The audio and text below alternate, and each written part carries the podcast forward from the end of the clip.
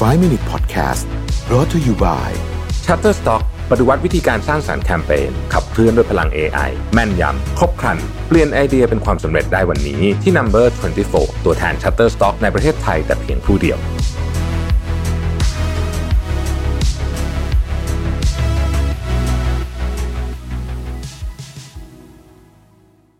สวัสดีครับ 5 minutes นะครับ คุณอยู่กับประวิทานุสาหะครับ วันนี้เอาบทความจากคุณอาชาสิงห์นะฮะ เข้าใจว่าแกเป็นคุณหมอนะฮะมาเล่าให้ฟังนะครับ บอกว่าบทความนี้ชื่อว่า regret is poison seven late in life regrets that you should avoid นะครับก็คือความรู้สึกเสียใจเนี่ยมันมันมันเป็นเหมือนยาพิษนะเสียดายเสียใจนะฮะก็บทเรียนสำคัญจากจากชีวิตที่บางทีคุณจะ รู้สึกเสียใจถ้ามันสายเกินไปที่ที่จะไม่ได้ทำนะฮะข้อแรกเนี่ยเขาบอกว่า over obedience backfire คือคนที่เชื่อฟังผู้ปกครองมากเกินไปมากจนเกินเหตุเนี่ยนะฮะบางทีเนี่ยมันมัน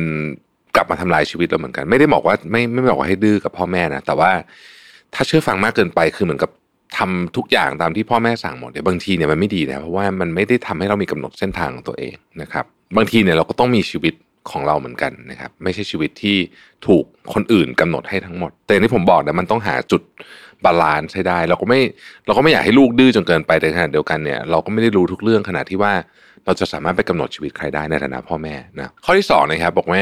สิ่งที่คุณพลาดไปในในเวลาที่คุณกำลังอยู่ใน rat race rat race ในที่นี้หมายถึงช่วงเวลาที่เรา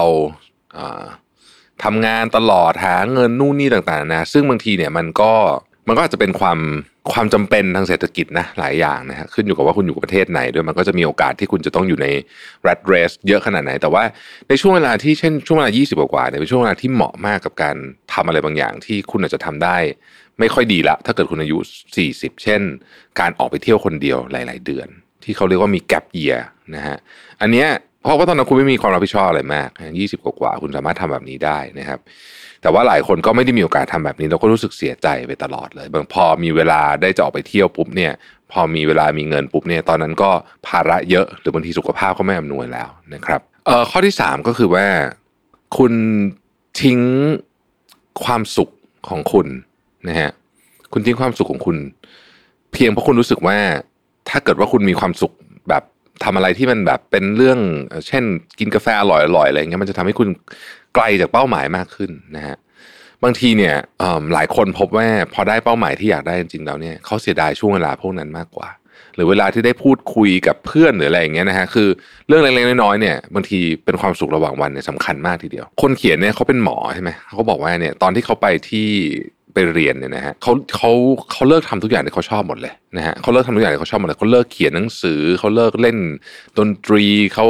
เลิกทำทุกอย่างเลย เพราะว่าเขาจะโฟกัสกับเรื่องการเรียนแต่เพียงอย่างเดียว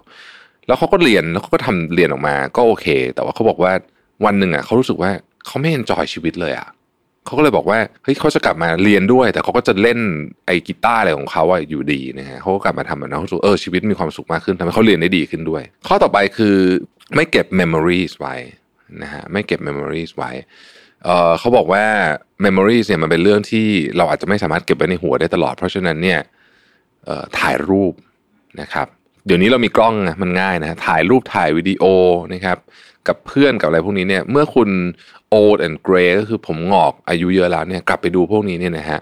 เเมื่อมันมีรูปมีวิดีโอเนี่ยมันจะเห็นมันจะจำภาพนั้นได้นะครับ ข้อที่5เนี่ยคือ fear of rejection คือความการกลัวที่โดนปฏิเสธเพราะการกลัวที่โดนปฏิเสธเนี่ยเป็นหนึ่งในสาเหตุสำคัญที่สุด ที่ทำให้หลายคนเนี่ยมี late in life regrets ก็คือมีการเสียใจภายหลังการกลัวที่ปฏิเสธเช่น โอ้ยอสมมตินะ อยากเป็นนักเขียน แล้วก็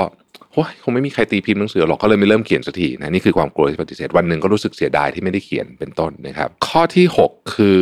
เลือกทางที่ปลอดภัยมากกว่าทางที่เสี่ยง ตอนที่ความเสี่ยงมันไม่ได้เสี่ยงขนาดนั้น อันนี้คือเรียกว่าไม่ได้มีการทำ risk assessment นั่นเองแล้วก็จะมารู้สึกเสียดายว่าโอ้โหตอนนั้นถ้าเกิดฉันได้ทำเรื่องนี้นะ ฉันน่าจะมีความสุขมากกว่านี้ ความเสี่ยงบางเรื่องเนี่ย มันไม่ได้เสี่ยงขนาดนั้น มันมีมันมีมันมีความเสี่ยงนะมีถูก แต่มันแบบมันพอที่จะบริหารจัดการได้ เพราะฉะนั้นหลายๆหลายเรื่องเนี่ยนะฮะเสี่ยงหน่อย คือชีวิตมันคือความเสี่ยงอะถ้าเราจะเอาทางปลอดภัยตลอดเนี่ยบางทีเราจะเสียดายทีหลังนะครับ และข้อสุดท้ายเขาบอกว่า you cannot talk to the dead คือคุณคุยกับคนตายไม่ได้นี่ชัดเจนเนาะ อยากคุยกับใครอยากใช้เวลาใครใช้เวลากับตอนที่เขามีอยู่แล้วไม่รู้เลยนะฮะว่าจะเป็นเราหรือเป็นเขาที่ที่ที่จากไปก่อนหรือว่าหรือว่าเป็นอาจจะเป็นวันสุดท้ายได้คุยกัน เพราะฉะนั้นตอนที่ได้ใช้เวลาด้วยกัน ใช้เวลาด้วยกันให้เต็มที่นะครับ ขอบคุณที่ติดตาม 5 minutes นะครับแล้วพบกันใหม่พรุ่งนี้ สวัสดีครับ 5 Minute Podcast Presented by Number 24 ตัวแทน Shutterstock ในประเทศไทยแต่เพียงผู้เดียว ให้ทุกการใช้งานลิขสิทธิ์เป็นเรื่องง่าย สร้างสรรค์ด้วยความมั่นใจ It's not stock it's Shutterstock